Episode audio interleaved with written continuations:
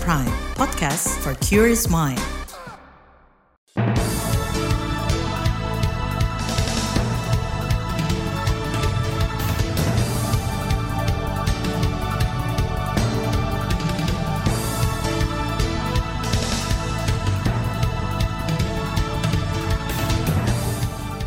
Selamat pagi saudara, senang sekali kami bisa menjumpai Anda melalui program Buletin Pagi edisi Senin 6 Februari 2023. Saya Sindu Darmawan. Sejumlah informasi pilihan telah kami siapkan di antaranya Freeport dituntut ganti rugi dampak buruk limbah tambang. Wakil Presiden hadiri acara satu abad NU di Jawa Timur. Harga beras naik, PMK Perembang tolak beras impor. Inilah Buletin Pagi selengkapnya. Terbaru di Buletin Pagi. Saudara Presiden Jokowi meminta masyarakat tidak lagi menganggap PT Freeport Indonesia milik asing, sebab kata Jokowi mayoritas saham Freeport sudah dimiliki Indonesia. Karena itu Jokowi mengatakan pemerintah bakal memanfaatkan Freeport sepenuhnya untuk kepentingan bangsa. Dan supaya ingat, Freeport itu sudah mayoritas milik kita. Jadi jangan terbayang-bayang, jangan, jangan terbayang-bayang lagi Freeport itu masih miliknya Amerika. Sudah mayoritas kita milik. Presiden Jokowi menyampaikan hal itu di acara Mandiri Investment Forum 1 Februari lalu. Di hari yang sama dalam kegiatan berbeda sejumlah perwakilan masyarakat Papua datang ke gedung DPR Jakarta. Mereka mengadu ke Komisi Bidang Lingkungan Hidup DPR tentang buangan limbah tambang Freeport yang diduga merusak lingkungan hayati. Koordinator Umum Komunitas Lembaga Peduli Masyarakat Mimika Timur Jauh, Lepe Mawi, Aldolfina Kaum menyebut Freeport membuang lebih dari 300 ribu ton limbah ke sungai setiap hari. Akibatnya, kata dia, 23 kampung di tiga distrik, Agi Muga, Jita, dan Manasari di Kabupaten Mimika, terdampak buangan limbah tersebut. Contohnya ialah terjadi pendangkalan sungai dan laut akibat endapan limbah tambang. Kondisi itu menyulitkan akses transportasi. Selain itu, warga juga terserang penyakit kulit lewat pendokumentasian yang kami lakukan terhadap eh, masyarakat ar, adat di eh, wilayah yang menurut Freeport itu tidak masuk di dalam area konsensasinya dia dan sudah 11 tahun dari 2013 sampai dengan hari ini eh, kami berjuang advokasi artinya bahwa kami non litigasi kami menyampaikan eh, persoalan yang seperti ikan mati massal, pohon, sama itu juga ada krisis air bersih. Koordinator Umum Komunitas Lembaga Peduli Masyarakat Mimika Timur Jauh Adolfina Kum mendesak audit menyeluruh atas operasional Freeport. Lalu penegakan hukum terkait dugaan pengerusakan lingkungan dibarengi dengan program pemulihan. Warga juga meminta pemerintah dan DPR mampu memerintahkan Freeport memberi ganti rugi warga korban limbah Freeport. Anggota DPRD Papua John Gobay membenarkan adanya laporan penderitaan warga akibat terdampak buangan limbah tambang Freeport. Ini ia sampaikan saat rapat dengar pendapat umum dengan Komisi Lingkungan DPR Rabu pekan lalu. Bahkan kata dia, sejumlah pulau bahkan eh, terancam hilang akibat tertutup endapan limbah tambang Freeport. Pertama, kehilangan mata pencaharian. Orang Sempan dan orang Mimika itu filosofi hidupnya tiga. Sagu, sampan, dan sungai. Ini persoalan hari ini adalah sungai tempat penghidupan mereka itu terganggu oleh karena adanya pembuangan dari tailing freeport ini. Banyak juga mereka mengalami sakit, kemudian terganggunya transportasi mereka untuk pulang ke kampung halamannya. Anggota DPRD Papua John Gobay menambahkan endapan limbah tailing juga mengakibatkan ribuan ikan mati, hutan mengering, krisis air bersih, dan memperburuk sanitasi kesehatan warga. Beberapa kali pertemuan yang dilakukan antara warga, wakil rakyat, dan relawan bersama manajemen Freeport berakhir tanpa hasil. Merespons hal tersebut, kalangan DPR mendesak pemerintah segera bertindak. Anggota Komisi Bidang Lingkungan Hidup DPR Sulaiman El Hamza mengatakan, pemerintah pusat tak bisa lari dari tanggung jawab karena sudah mengizinkan kegiatan pertambangan dan pembuangan limbah tailingnya. Sulaiman juga meminta kepada Freeport melakukan pertemuan dengan warga dan memenuhi tanggung jawab sesuai tuntutan warga.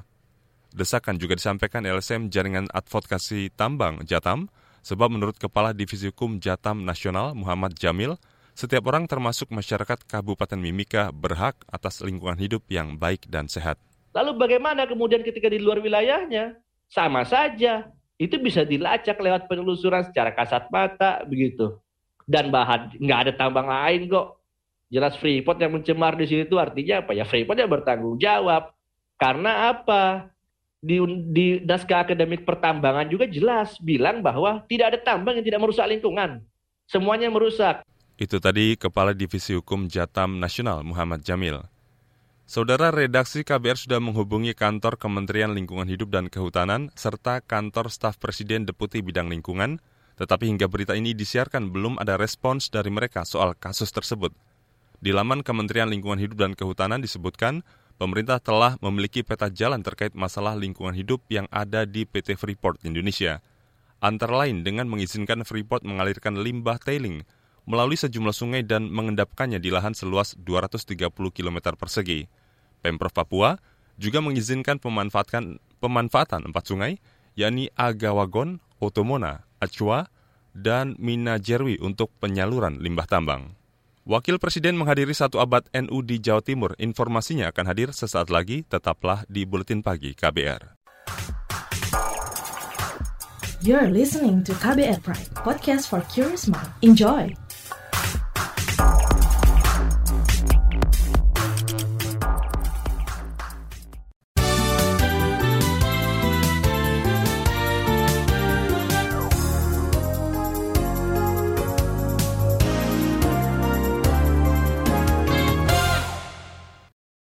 Saudara Wakil Presiden Ma'ruf Amin melakukan kunjungan kerja ke Jawa Timur kemarin. Di sana Wapres akan menghadiri puncak peringatan satu abad Nahdlatul Ulama NU. Salah satu rangkaian puncak peringatan Harlas satu abad NU adalah Muktamar Internasional Satu Fikih Peradaban yang akan dibuka Wapres pukul 9 pagi di Surabaya. Kemudian besok pagi Wapres diagendakan menghadiri resepsi puncak satu abad NU di Stadion Gelora Delta Sidoarjo yang juga akan dihadiri Presiden Joko Widodo. Sebelumnya, Ketua Umum PBNU Yahya Kolil Stakuf menjelaskan peringatan Harla satu abad NU bukan bertujuan hura-hura, namun sebagai upaya mengambil barokah dan menggelorakan nilai-nilai ahlus sunnah wal jamaah. Saya katakan kami terpaksa menggelarnya kegiatan ini bukan karena kita mau hura-hura, tapi karena kami harus memenuhi, memberikan saluran bagi semangat warga yang begitu besar untuk ikut serta memuliakan satu abad Nahdlatul Ulama ini. Ketua Umum PBNU Yahya Khalil Stakuf mengimbau warga NU tetap tenang dan bes, jangan tergesa-gesa menuju Stadion Gelora Delta Sidoarjo karena puncak acara satu abad NU akan diselenggarakan selama 24 jam. Diperkirakan lebih dari satu juta Nahdliyin akan hadir. Pemerintah Kabupaten Sidoarjo juga, juga sudah mewajibkan seluruh ASN dan non-ASN bekerja dari rumah selasa besok. Sementara itu, Pangdam 5 Brawijaya Farid Makruf menyiagakan personel untuk mengantisipasi gesekan massa saat peringatan Harla satu abad NU. Kabar Pemilu Kabar Pemilu Saudara Partai Kebangkitan Bangsa dan Partai Gerindra akan segera mendeklarasikan pasangan capres dan cawapres untuk pemilu 2024. Deklarasi akan dilakukan sebelum bulan suci Ramadan. Ketua Umum PKB Muhaimin Iskandar mengatakan, rencana tersebut masih terus dikomunikasikan dengan Partai Gerindra. Ya sebetulnya ulama mendeadline agar Ramadan sudah bisa kampanye. Ramadan itu ada dua keistimewaannya. Doa-doanya manjur, ya biasanya starting untuk mencapai tujuan itu dengan uh, memanfaatkan Ramadan sebagai sarana spiritual untuk tujuan-tujuan pilpres supaya sukses gitu. Makanya mintanya sebelum Ramadan. Yang kedua ya starting untuk kampanye itu lebih efektif daripada nanggung kayak sekarang. Saudara pada Agustus tahun lalu PKB dan Gerindra telah sepakat berkoalisi Kedua partai juga telah meresmikan kantor sekretariat bersama di Menteng, Jakarta Pusat. Namun koalisi ini belum mengumumkan nama capres pada Pilpres 2024. Demokrasi di Indonesia mengalami kemunduran. Penilaian ini disampaikan Guru Besar Ilmu Ekonomi Politik Universitas Paramadina Didik J. Rahbini dalam sebuah diskusi tentang demokrasi kemarin. Menurutnya ada lima hal yang menjadi indikator kemunduran tersebut, yakni wacana perpanjangan masa jabatan kepala desa, isu penundaan pemilu, kredibilitas Komisi Pemilihan Umum yang dipertanyakan dan politik dinasti pemerintahan serta kemunduran demokrasi itu sendiri. Aktor-aktor rejim pemerintah ada sekarang itu aktor demokrasi yang dilahirkan dari alam demokrasi. Tetapi dalam menjalankan demokrasi ada watak otoriter ya dalam menjalankan amanah ya dan banyak praktek-praktek anti demokrasi yang dilakukan dan kemudian menekan rakyat ya. Ada data-data saya sampaikan ya rakyat sekarang ditakut-takuti dan takut bersuara ya dari belasan persen 2014 sekarang menjadi 52 persen ya. Jadi takut rakyat bersuara ya karena aparat menindas semena-mena ya. Didi J. Rahbini menyebut koalisi demokrasi di Indonesia semakin terancam terlihat dari dua hasil survei, yaitu Indeks Demokrasi Indonesia yang berada di posisi demokrasi cacat atau urutan 52 dunia pada 2021. Lalu Indeks Persepsi Korupsi Indonesia yang tahun lalu turun 4 poin menjadi 34. Posisi Indonesia melorot dari 96 ke 110 dari 180 negara yang disurvei terkait persepsi korupsi. Kita beralih ke informasi ekonomi. Federasi Serikat Pekerja Metal Indonesia FSPMI menuntut perbaikan nasib pekerja buruh alidaya atau outsourcing di badan usaha milik negara BUMN. Presiden FSPMI, Riden Hatam Aziz mengatakan bakal berunjuk rasa untuk menyerahkan tuntutan itu di depan gedung DPR hari ini. Maka kami minta perlindungan hak terhadap para pekerja outsourcing jadi perusahaan-perusahaan BUMN terutama di sektor listrik negara PLN pekerja alidaya ya sekarang upahnya justru berkurang. Pekerja dibebankan untuk membayar atau menalangi ketika pelanggan tidak bayar pada saat eh, waktu pembayarannya. Presiden FSPMI Riden Hatam Aziz menambahkan aksi demo hari ini juga akan menyuarakan penolakan Perpu Cipta Kerja RUU Kesehatan Omnibus Law dan menolak diskriminasi pekerja lokal. Mereka juga menolak rencana jalan berbayar ERP di Jakarta. Selain itu, buruh mendorong pengetatan keselamatan dan kesehatan kerja. Kita ke informasi mancanegara. China mengklaim berhak melakukan tindakan serupa pasca jet Amerika Serikat menembak jatuh balon terbang tanpa awak yang dicurigai sebagai mata-mata akhir pekan kemarin. Juru bicara Kementerian Pertahanan China, Tan Keifei menuding reaksi militer Amerika berlebihan karena menyerang balon terbang tak berawak milik sipil. Penembakan itu sekaligus dianggap sebagai pelanggaran serius praktik internasional. China menyebut balon terbang nirawak itu sebagai kapal penelitian ilmiah yang mengalami kecelakaan sehingga terbang keluar jalur.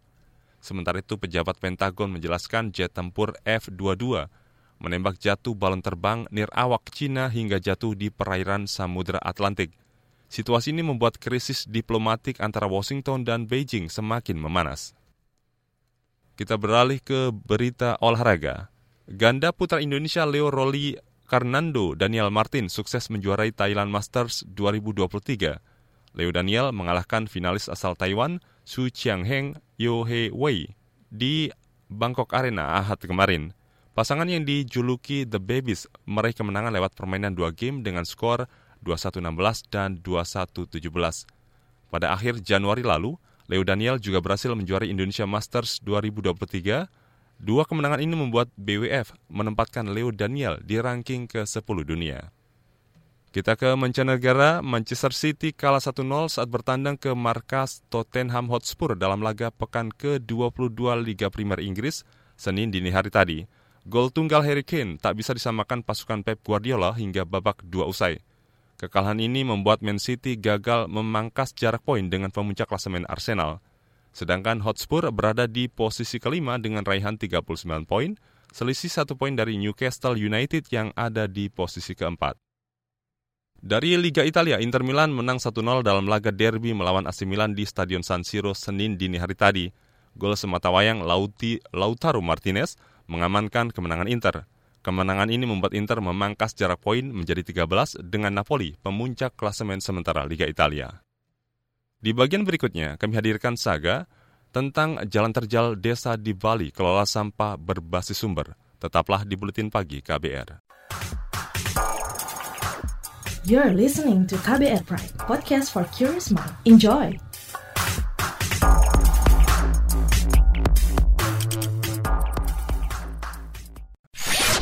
Commercial break. Commercial break.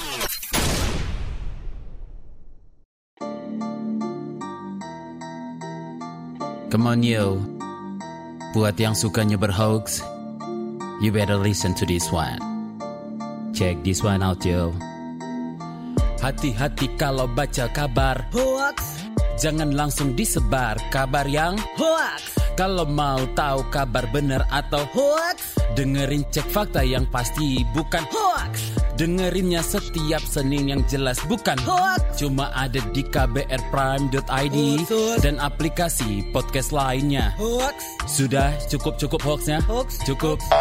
Jaga emosi, tahan jari, verifikasi sebelum dibagi. Saya Aribo Sasmito, Ketua Komite Pemeriksa Fakta Mafindo. KBR Prime, podcast for curious mind.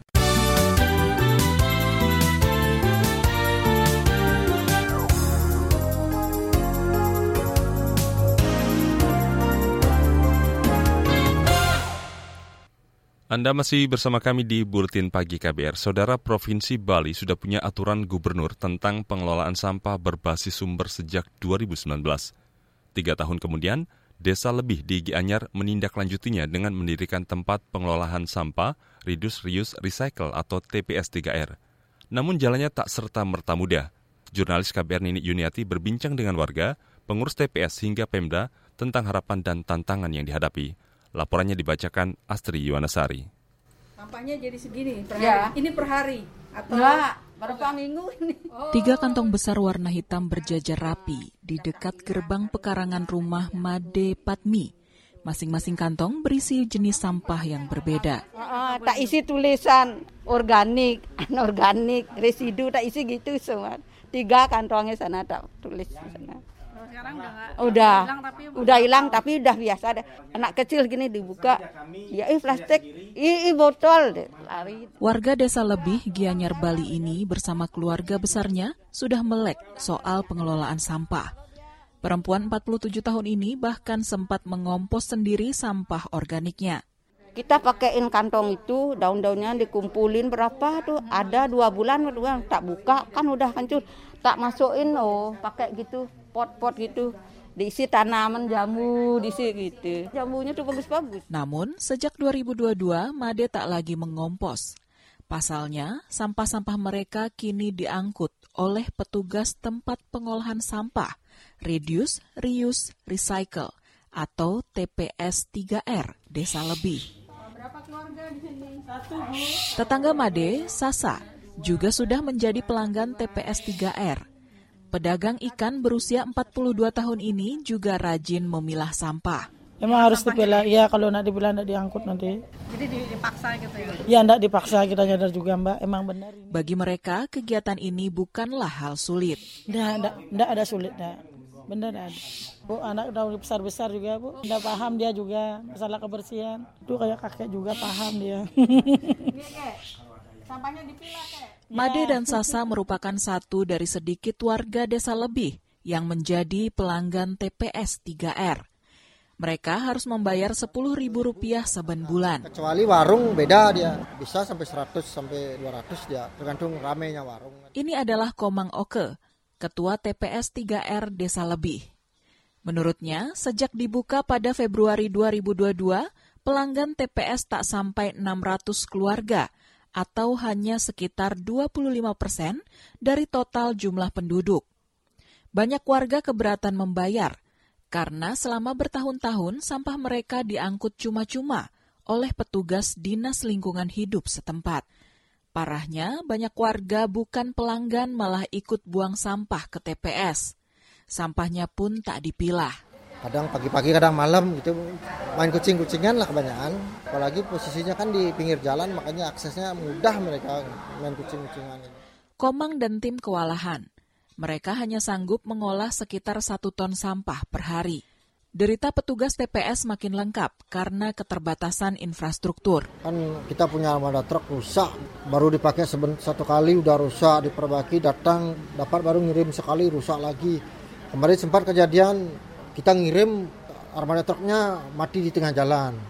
Habis itu kita pakai motor mochi, roda tiganya kita ngangkut residu ke TPA, mocinya rusak. Saya mau mencacah kompos, roda anunya lepas. Waduh, gimana saya bingung nih, aduh, gimana kok banyak sekali. Keuangan TPS kerap defisit karena harus menanggung biaya-biaya tak terduga. Iuran dari pelanggan hanya terkumpul sekitar 5 jutaan per bulan. Padahal beban operasional bisa membengkak lebih dari dua kali lipatnya. Kondisi ini adalah imbas perencanaan yang buruk. Bantuan mesin maupun armada dari Dinas Lingkungan Hidup Gianyar dan Kementerian Pekerjaan Umum digelontorkan tanpa kajian mendalam.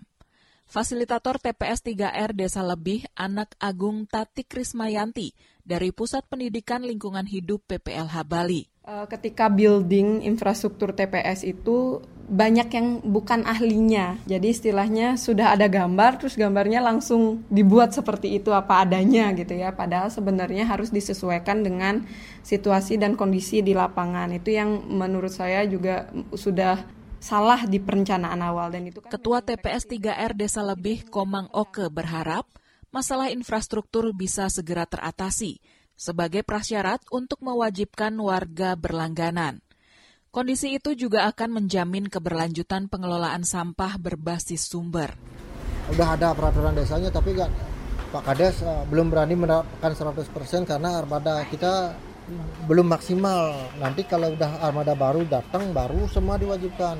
Karena sekarang kan armadanya masih gitu udah sering rusak kan nggak berani kalau semua warga di dipungut janji Pak Makalnya sih Demikian Saga KBR, saya Astri Yuwanasari.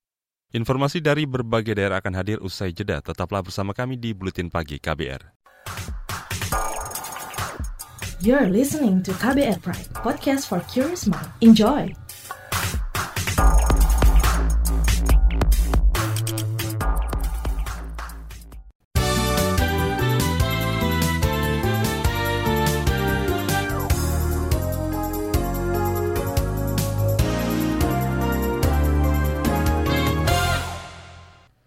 Inilah bagian akhir buletin pagi KBR. Saudara pemerintah Kabupaten Rembang, Jawa Tengah menolak pendistribusian beras impor meski harga beras naik. Mengapa?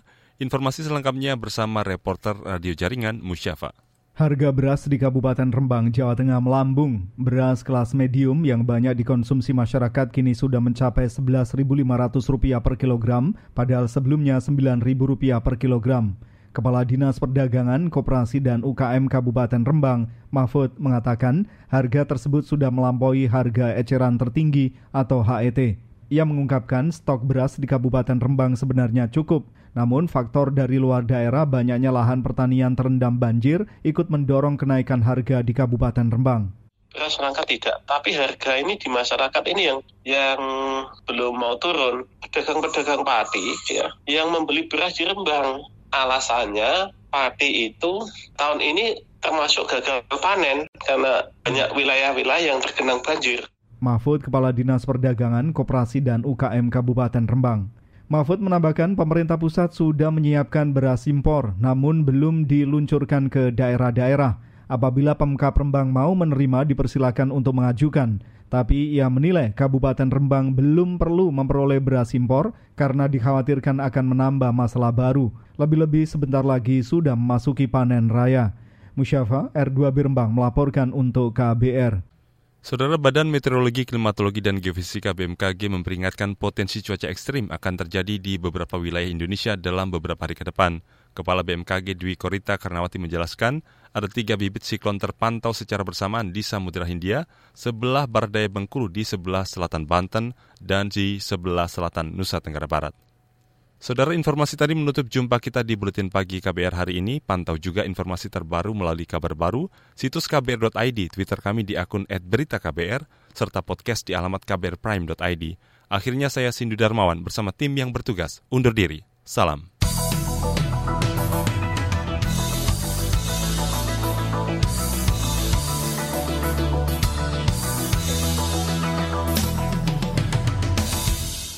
KBR Prime, cara asik mendengar berita. KBR Prime, podcast for curious mind.